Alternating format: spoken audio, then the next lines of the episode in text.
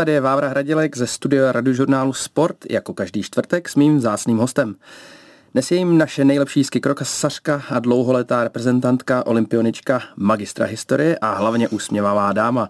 To je Nikol Kučerová, se kterou si následující hodinku budu povídat. Ahoj Nikol. Ahoj Vávro. Uh, musím říct, že to bych teďka už čekal někde v horách, ale seš tady ve studiu radiožurnálu Sport na Vinohradech, tak tě tu vítám a děkuji, že jsi dorazil. Děkuji za pozvání. Jak se připravuješ na závody? No, připravuju se uh, jednak v létě, dělám atletiku, um, různé posilky a takové ty speciální cvičení.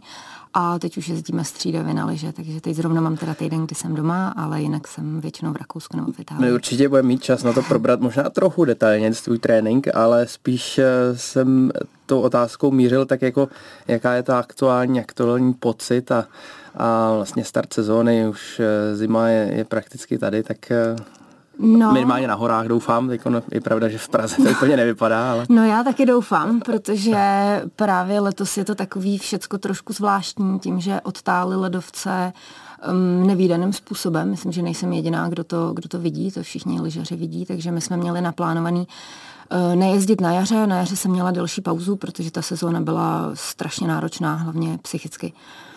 A Chtěli jsme ležovat, začít ležovat v létě, jenže to bohužel nešlo, protože prostě ty ledovce to nedovolovaly. Takže jsme začali jezdit poměrně pozdě a já mám teď hrozně málo dní na sněhu.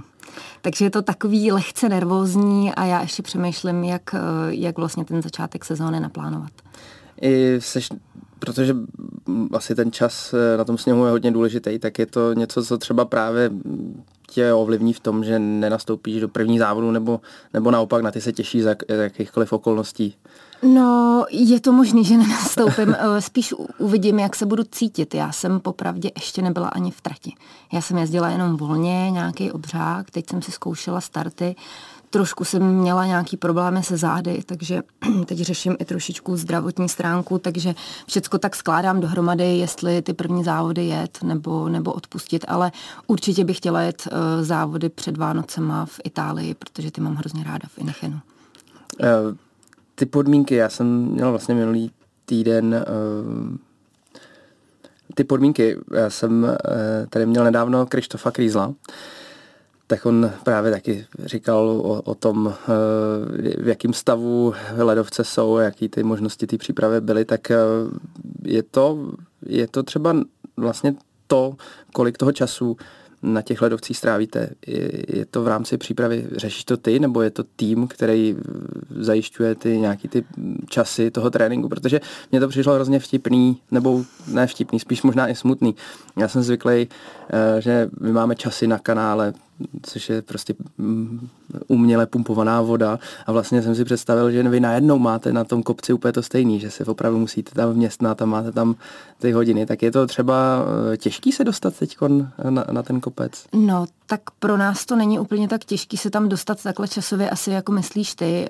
Tím, že i jezdím svěťák, tak, tak jsou tam různé přednosti třeba na tu trať, když nás je tam hodně, hodně týmů protože těch tratí je málo teď. Myslím si, že aktuálně jedna v Evropě, nebo aspoň co vím. Uh, tak se tam dělá nějaký time schedule, ale ty svěťákový týmy mají přednost, takže tam je to v pohodě, ale my zase hodně závisíme na počasí, to nevím, jak vy máte, ale nám prostě, když padne mlha, začne sněžit, fouká, nepustí lanovky, tak prostě jet nemůžem. A to stejný bylo to léto.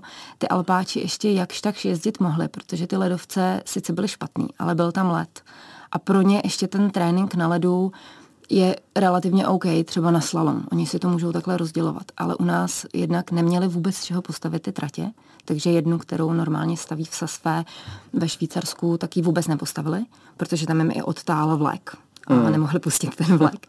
A, a pro nás bylo důležité jezdit spíš jako volně ze začátku a cvičení a to třeba nebylo vůbec kam se dostat a to na ledu taky není úplně ideální. My jsme malinko jiný než ta Alpáči, no, v tom. Hmm. tom.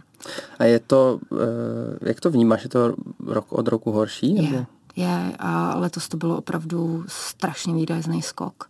Je to jako, my to vidíme skoro každý rok a teď, když to porovnám třeba s tím, co bylo před deseti lety, i když občas na nějaký ledovec jedu po delší době, tak o to víc to vidím. ale letos jsem to viděla na stejných ledovcích i jako z roku na rok a opravdu jako markantní rozdíl tam byl. Ty jsi eh, sportovec, eh, řekl bych, i s přesahem do jiných odvětví. Eh, věnuješ se taky sportovní diplomaci, zajímá tě politika, tak jaký ty máš tady když tam jedeš, vidíš to, jak ta příroda tak trošku jako spouzí, tak je... No, jako my, my to víme v podstatě už dlouho, že ty ledovce nebudou, ale pořád to bylo takový to, jo, jednou to nebude, ha, ha, ha.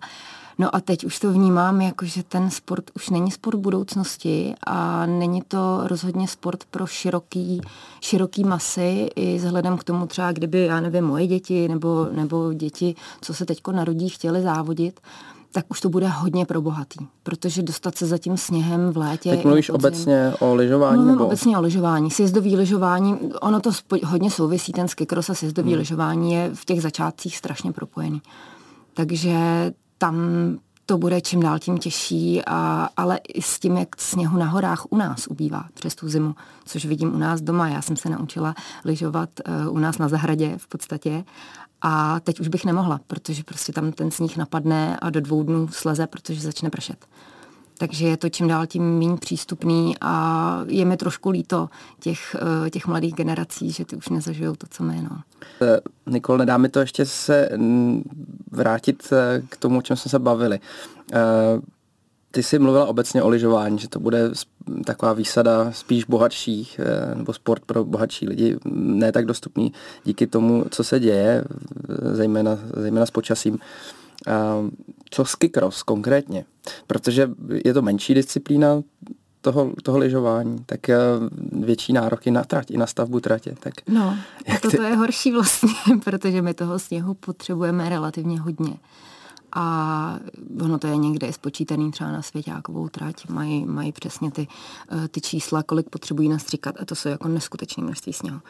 Takže poslední roky už to i vidíme, že ty tratě se postupně zmenšují. Tam byla taková, takový trend vlastně kolem Soči a ještě Pyeongchangu, že se tak všechno jako zvětšovalo, což mě teda osobně jako vyhovovalo. Já mám takový tratě ráda docela.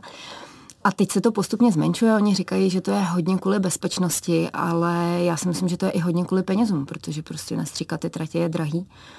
A samozřejmě to počasí tomu tak nepřeje, takže už všechno musí být umělý sníh. A ten trénink eh, je taky těžký, protože my vlastně začínáme sezónu už koncem listopadu, začátkem prosince. Teď už jsme měli mít v listopadu jeden svěťák, který teda byl zrušený kvůli, eh, kvůli tomu malému množství sněhu. No a ty podmínky na těch ledovcích prostě jsou, jsou špatný. No. Oni občas něco zakrývají, třeba teď v Rakousku, jak je trať, tak ta je jenom proto, že někdy už koncem zimy tu trať celou zakryli takovýma velkýma bílýma plachtama. A teď to vlastně odkryli a znova upravili. Ale jinak by tam vůbec neměli sníh. To byla moje další otázka, jestli přichází technologie, jak právě eh, udržet ten sníh eh, na tom kopci, nebo konkrétně celou tu trať, nebo jestli třeba se přesouvají týmy do hal. Eh, Taky. Jo, i, i, v, i ve Skycrosse. Uh, jo, letos už pár týmů i bylo v halách. Já myslím, že dřív i Němci trénovali poměrně pravidelně, že tam měli starták, ale měli to jenom oni prostě v nějaký hale, ani to nikomu neříkali. Ale teď už vím i myslím, že naši snowboardcrossaři byli ve Španělsku v hale trénovat. Je pravda, tam... že jsem viděl na, na no, sociálních sítích. No a tam udělali vlastně takovou tu startovní sekci, prostě start a, a boule a, a nějaký skoky, nějaký do 20 vteřin nebo kolik to je. Takže, eh, takže ty možnosti jsou, i se dá teda ten sníh zakrývat, ale to používají nejen na tratě, ale i na uchování těch ledovců jako takových. Jsou i ledovce, kde to zakrývají vlastně celý kvůli ochraně toho ledovce jako takového. Ale jak moc to pomáhá, asi trošku jo, ale bohužel prostě jich bude čím dál tím méně. No. Když si vezmeme, teď jsme lehce se dotkli budoucnosti skikrosu a když si vezmu vlastně na začátky, protože ty jsi poměrně vlastně od, od začátku vzniku té disciplíny, minimálně od toho, kdy se zařadila na program eh, olympijský. Skoro, skoro, skoro. Ještě no. ten rok, co byla poprvé na olympiádě, tak eh, já jsem se snažila dostat na olympiádu jako alpská. Myslím, že jsem byla první ve slalomu, co tam nejela, protože tu sezónu se mi nedařilo. ale hned vlastně tu, tu olympijskou sezónu 2010 jsem si tak jako zkusila nějaký závody a tu další jsem, jsem zůstala teda u skikrosu. No. A, proč byl proč ten důvod, jako proč jsi přešla na skikros? Protože asi, asi to je většina těch závodníků, že nejdřív začnou... Je, uh, je i když teď už to už jezdí čím dál tím méně mladších, a ty alpské disciplíny trénují, ale už se jakoby od ranějšího věku specializují na ten skikros, což je výhoda třeba v těch startech a v těch skocích. Hmm. Ale pořád musíme umět dobře zatáčet, takže tam ten alpský základ je, je prostě strašně důležitý. A jezdí i pár alpáčů, kteří třeba byli i na olympiádě jako, teda skikrosařů a byli na olympiádě hmm. jako alpáči. A já jsem jezdila taky to nějakých těch teda 20 cca. Ten, to alpský, Těch důvodů bylo hodně. Začalo mě to víc bavit. Bylo to takový nový impuls, bylo to, co se můžu učit jako skoro od nuly, dá se říct, protože to alpský, tam už ty rozdíly byly strašně malý a i tím, jak jsem se nedostala na tu olympiádu, tak to byla k vám frustrace trošku a zklamání. A tohle to bylo něco zase novýho, no. takže mě to do, na, nalilo dožil takovou jako novou energii a chuť, protože myslím, že kdybych nezačala ten skikros, tak jsem už s lyžováním skončila. Tak ono, eh, je to takový, bych řekl, dost krutej a tvrdý uh, sport. No vy oproti... máte co říkat. no, tak samozřejmě, ale uh, občas, když vidím ty souboje vaše, tak my teda teď taky máme no, cross, takže vím, o čem mluvím. Možná i vlastně tvůj rozhovor mi může v tom pomoct. tak co tě na tom skikrose baví nejvíc, kromě toho, že to je jako rychlý, relativně extrémní? Je tam ten adrenalin, no a je tam... Uh je tam třeba to, že musíš bojovat až do konce. Když jsem jela slalom a udělala jsem nějakou větší chybu, tak jsem věděla, že prostě už to skoro nemá cenu je jako do cíle, jo? Hmm. že prostě tam ta, mě to stálo hodně času a už to není tolik, kde nahnat. Když to v tom skikrose se pořád může stát jako cokoliv a i když já udělám nějakou chybu, tak i ty přede mnou ji můžou udělat hmm. za chvíli a vlastně musíš bojovat až do cíle, takže to máte v tom, v tom vašem krose asi podobný. A ten kontakt, on není tak hrozný, jak vypadá. Ono to, my tam máme samozřejmě nějaký pravidla, nesmíme do sebe najíždět na schvál a vlastně jedeme stejně rychle.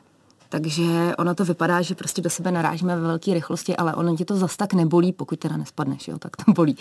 Ale protože když jedeš stejně rychle, tak to je, když bychom se tady eh, strkali ramenama na chodbě, mm, no. Mm. A nebo si můžeme spolu i povídat stejně, protože jsme vedle sebe prostě. Skikrosařka Nikol Kučerová je eh, i nadále mým hostem. Eh, Nikol, um, Mluvili jsme o kontaktu uh, v trati. Jaký je kontakt ve skikrosu? Uh, to možná zní blbě, ale spíš jaká je parta ve skikrosu? Já ti rozumím.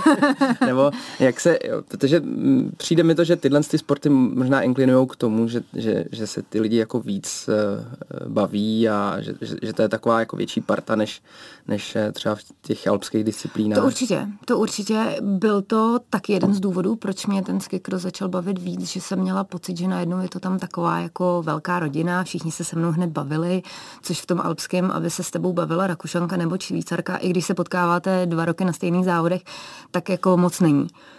A takže tam je určitě přátelštější atmosféra, ale na druhou stranu musím říct, že za těch x let, co to dělám, se to trošku zhoršuje v tom smyslu, že ty týmy víc dbají na to, aby ten jejich tým eh, jakoby uspěl, už to nejsou jenom ty nadšenci, co ze začátku jdou do toho asi i větší peníze. Hodně to udělá olympiáda a já myslím, že olympiáda to udělá eh, to je takový trošku negativní vliv té olympiády nebo toho, že ten sport se dostane na olympiádu, že tam ten fokus je mnohem větší na ty úspěchy a ty týmy se začínají víc separovat. Takže i ty velký týmy už, už si dělají víc svoje a, a třeba některé věci si i tají, ale jako pořád se spolu jako hodně bavíme a známe se. No. I když ta mladší generace už v tomhle tom nevydůstala a ty, co přicházejí, tak už jsou trošku jiný. No. Tam ta starší generace těch lidí, jako třeba byl Krauzek a lidi okolo něho, hmm tak to byla úplně jiná mentalita. Hmm. Tam ten změna je. Dobře, ale ty jako potřebuješ eh, trénovat eh, v té partě, nebo s těma, hmm. minimálně s těma mm, lidma, aby ten kontakt opravdu tam byl i v tom tréninku. A logicky k tomu potřebuješ si co nejrychlejší lidi kolem tebe. Jasně, je to tak? Jo, tak je... jo, pořád, pořád a... se známe, pořád se spolu bavíme a domlouváme. A trénujete spolu i? Jo, jo, protože my se vlastně těch tratí, jak jsem říkala, není moc. Takže my se, eh, kdyby jsme nechtěli, tak se prostě potkáme i na těch ledovcích, na těch soustředěních a Záleží, jestli tě sebou berou nebo neberou, pak ty nejlepší si taky trošku vybírají, s kým chtějí jezdit, ale většinou jo, já mám třeba super vztahy s Kanaďankama, takže s těma v podstatě můžu jezdit kdykoliv, tam jsou i dobrý trenéři a ty holky jsou strašně fajn. Takže... A to funguje jak? Takže ty máš nějaký tým kolem sebe jako český tým a pak My teda... jsme, máme, máme svůj tým, mám tam asi dva mladý a pak je tam Dande Paulus, ten je takový něco mezi mnou a těma mladým věkem. A pak jsou tam prostě na tom kopci ostatní, ostatní týmy a když prostě chceme jezdit, chci třeba jet sama, pak chci jet s někým a kdo tam je zrovna na startu, tak se zeptám, jestli se mnou jede a někde jedno, jestli to je holka nebo kluk, i když ten kluk mi samozřejmě ujede, ale někde to je i fajn jezdit za klukama a vidět tu trať jakoby mm. za nima, mm. pokud mi moc neujede. Mm. A prostě se tak jako domlouváme, kdo zrovna s kým chce jet. No. A to je, prostě se domluvíš, přijdeš nahoru na start a řekneš si, že chceš jet trať, tak jedeš prostě trať dolů, tak jako kdyby to bylo v závodě. Nebo, v podstatě jo. Nebo jestli třeba se jo. specializuješ na jednu, jako jestli si trénuješ třeba jednu no, sekci, nebo... Ono se to, moc nedá, pokud je tam víc týmů, protože to je nebezpečný, protože hmm. vlastně ze zhora ti pořád jezdí další a další a ty se nemůžeš moc napojovat z boku, protože by tě tam někdo mohl vzít, do toho ještě jsou tam s náma třeba snowboardáci. Teď v tom Rakousku to je ještě i tak, že tam je ještě jeden start níž a pak se to napojuje do jedné trati nebo vedle sebe paralelně vedou ty dvě trati, takže pořád musí dávat pozor a jsou tam samozřejmě trenéři, který koukají a nahoře tě i pouštějí, že jako jo, tratě volná, můžete jet. No. Hmm. Ale trénujeme takhle na sekvence start. Tam, takže si odjedeš vlastně jenom ten start, pod ním zastavíš a vyšlápneš si to zpátky nahoru. My, už jsme to trochu nakoušli, ale, ale ta bezpečnost, teď mám pocit, nejsem úplně znalej detailů, ale uh, nedávno bylo nějaký takový docela těžký zranění. Tuším. Ono jich bylo víc. Ono už je to jako trošku díl, teď poslední um, dobou, musím zaklepat teda. Taky klepu. se toho tolik až špatného nestalo. Samozřejmě ty zranění jsou pořád nějaký kolena, nohy, ruce. No, já jsem spíš eh, Ale ty, ty těžké úrazy páteře. hlavy a páteře, pár jich bylo. A právě od té doby se snaží některé věci zlepšovat.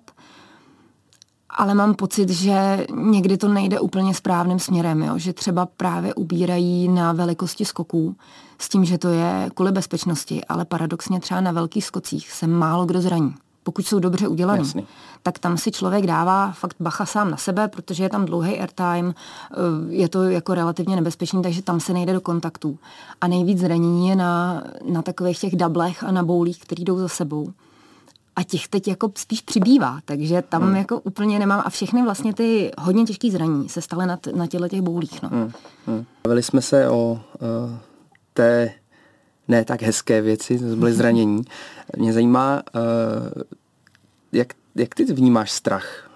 Uh, třeba vyvíjí se to i s věkem nějak, nebo mm-hmm. když jsi byla mladší, tak jsi to tam posílala víc, teď jsi opatrnější, no, nebo naopak, někdo to má jinak? v čem? Já jsem se toho i hodně bála, když jsem začala jezdit ten skekros, eh, že vlastně se začnu bát. Já mám vždycky největší strach z toho, že budu mít strach. to jsem třeba měla i po zranění, že jsem půl roku řešila to, že se budu bát.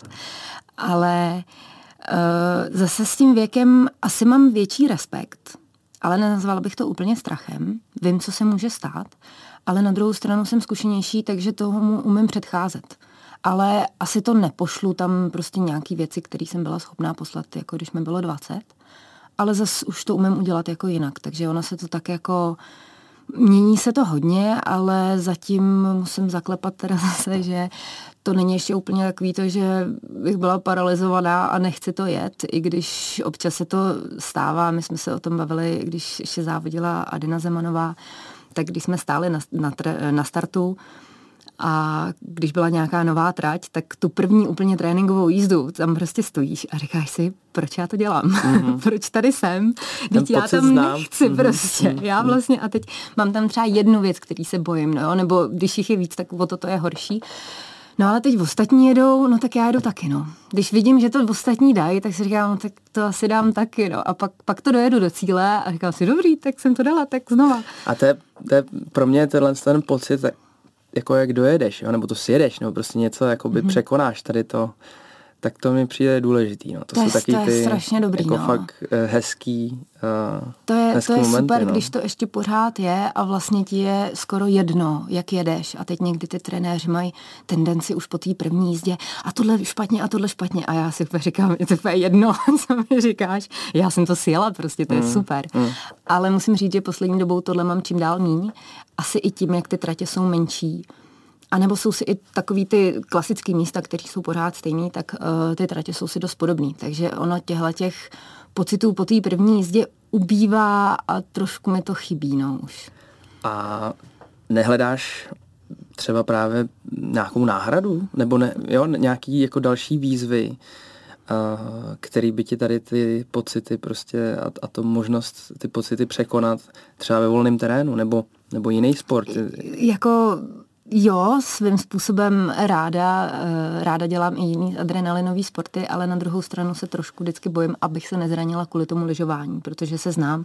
Já třeba jezdím ráda, ráda jezdím na kole, i na sjezdáku, ale už jsem dlouho ho pořádně nevytahla, nebo jenom tak jako lehce, protože vím, že, že když to právě chci pustit, tak se někde rozbiju a pak prostě se nechci zranit kvůli té zimě, ale ale jako jo, no, tenhle ten, tenhle ten pocit si chci a těším se na to, že až skončím, tak budu moci říct, tak teď si jako můžu zase užít někde jinde a, a třeba ráda lezu, protože já se trošku bojím vejšek, vždycky jsem se bála, No. jako dítě jsem lezla, pak jsem strašně dlouho nelezla a teď občas, i když poslední dobou na to mám málo času, tak si jdu zalíst a hrozně ráda ten strach překonávám.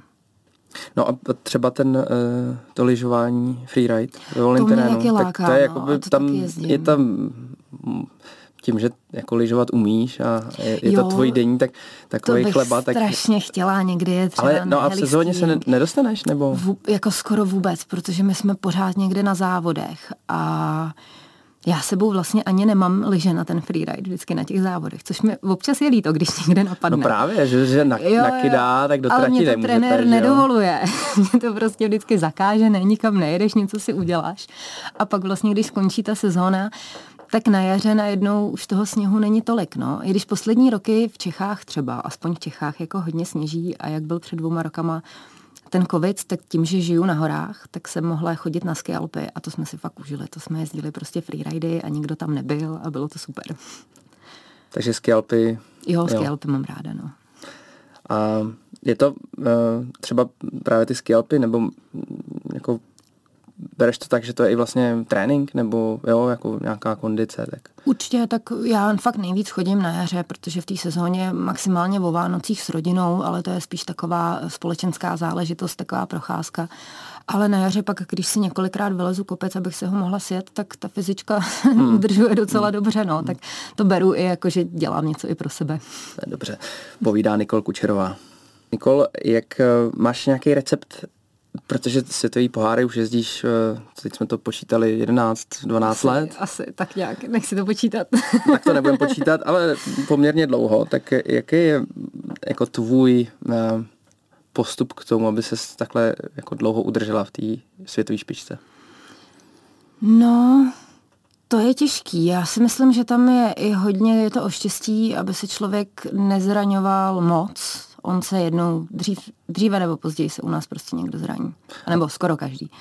A ty- Ale ty- musíš ty se... jsi měla? Jo, jo, měla jsem pár Někde jsem tě viděl oberlý, Oberlík, takže jo, jo, jo, já jsem měla koleno dvakrát zraněný a předtím jsem měla takový táhlý zranění holeně, kterou jsem, jsem s tím měla problém asi dva roky, že mi to strašně bolelo a nakonec jsme museli říznout eh, svaly v podstatě od kotníku ke koleni a to koleno proti tomu pak bylo úplně jako nic, to bylo jako docela nepříjemný.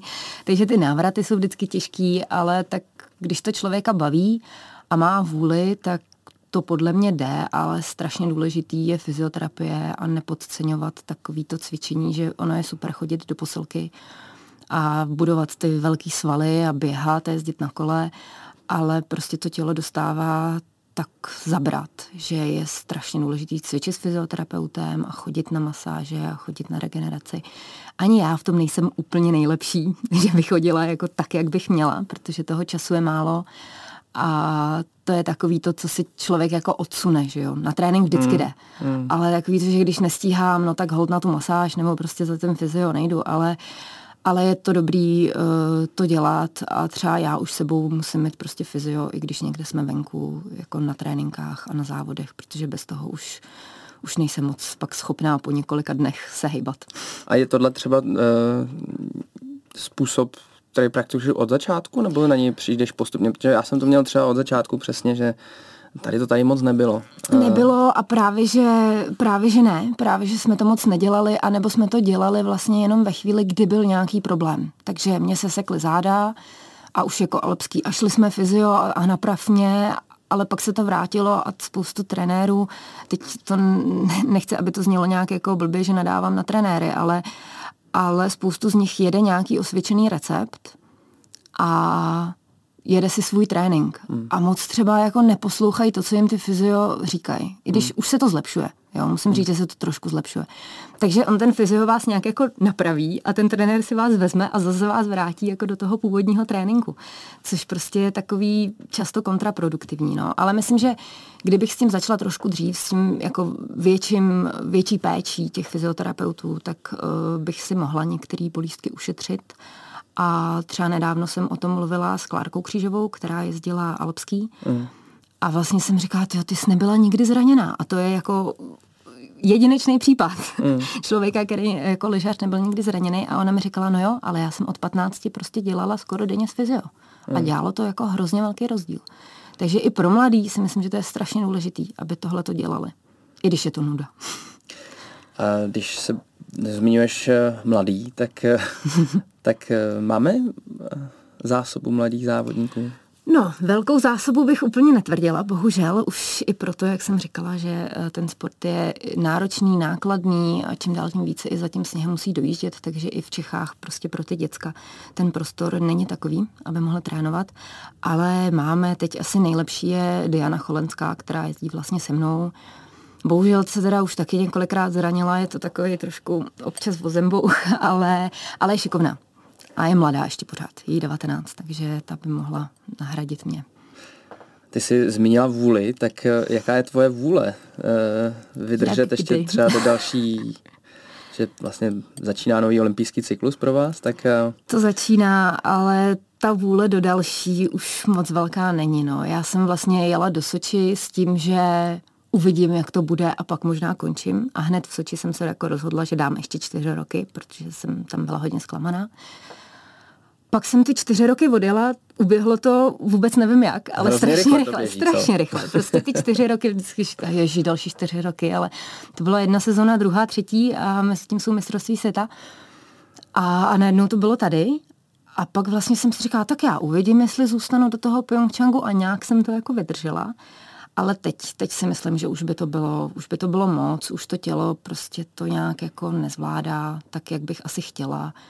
A, a nechci to přetahovat úplně do nějakých zbytečných prostě mezí. No dobře, ale tak uh, jdeš do další sezóny, tak do další co, sezóny co je taková ta, jako ten motor toho, protože to není tak, že ty bys nevěděla, co máš dělat.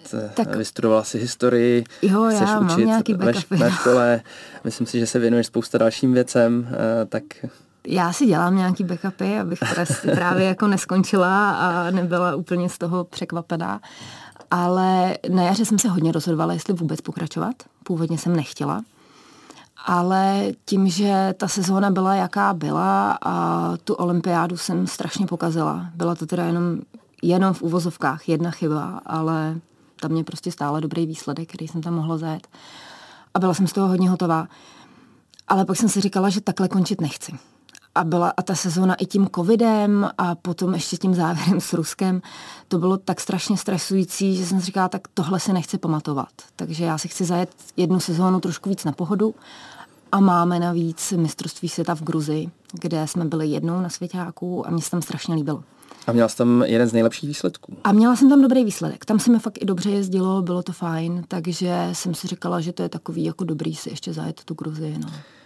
Eh, ten náš čas letí hrozně rychle, ale přesto ještě si si zmínila uh, tu poslední sezónu. Jednak teda Peking, což je uh, hodně kontroverzní olympiáda. Už když jsem tam byl já 2008 jako letní, no. tak to jsem jako kroutil hlavou a teďka ještě zimní. A potom následovalo uh, Rusko, svěťák v Rusku. No. Jak na to vzpomínáš? No, tak teď už je to dobrý, ale... Jenom pro posluchače, ale... protože to bylo vlastně úplně současně s tím, kdy začala invaze na no, Ukrajinu no, a, a t- jo. prakticky začala válka. My jsme vlastně byli v Pekingu a věděli jsme, že máme letět do Ruska. A hned z olympiády jsme měli vypravený dva speciály letadla do Ruska jenom pro nás. A už když jsme byli tam, tak to všichni věděli, nebo tušili, nevěděli jsme samozřejmě, jak velký to bude, ale že se tam něco stane. A úplně jsme si říkali, přece do toho Ruska nemůžeme jet, to musí prostě zrušit, to tam, nás tam nemůžou poslat. No poslali nás tam, takže ještě na letišti jsme na sebe koukali, jako myslí to vážně.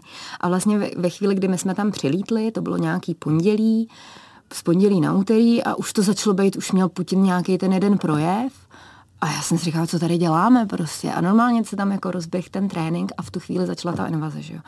Takže my jsme to tam nějak jako řešili, jestli startovat, nestartovat. Bylo to strašně jako vypjatý. Ta atmosféra tam byla špatná, ale naštěstí jsme se jako všichni shodli na tom, že nebudeme startovat, takže vlastně jsme nikdo nenastoupil, kromě ruských závodníků, teda do kvalifikace. A pak jsme se teda o tamtuť ještě trošku složitě dostávali, protože oni už předtím nám vyhrožovali. My jsme chtěli odjet už den před tou kvalifikací, ale oni nám nedali šatl autobusy na letiště, což je tam tři hodiny do Čelebensku. Protože si mysleli, že když tam zůstaneme, tak budeme startovat. A trošku nás tam takhle jako povidírali s těma, s těma odletama a s, to, s tím transferem, takže to bylo i takový jako nervózní, jestli se vůbec dostaneme prostě do Evropy a já jsem třeba letěla posledním letadlem z Moskvy do Prahy, který letělo. Takže my jsme byli rádi, že jsme to i stihli, protože jinak um, by to bylo, i tam někdo tam zůstal, myslím, že jeden Japonec tam zůstal asi týden na letišti v Moskvě a někdo se pak dostával, že museli přejíždět vlakem do Finska. Takže to bylo docela dramatický, no. No, tak to jsme, jsem rád, že, že jste se v pořádku dostali domů a uh, taky jsem rád, že jsi byla mým dnešním hostem. Bylo to moc příjemný povídání. Děkuji moc za pozvání. A hrozně ti přeju a věřím, že i naši posluchači ti přeju, ať se sezona vydaří a hlavně ať se na mistrovství světa v Gruzii zazáříš tak, jak jsi tam zářila. Minimálně tak na posledním závodě. Děkuji moc, mějte se hezky. To byla Nikol Kučerová a od mikrofonu radiožurnálu Sport se loučí Vávra Hradilek.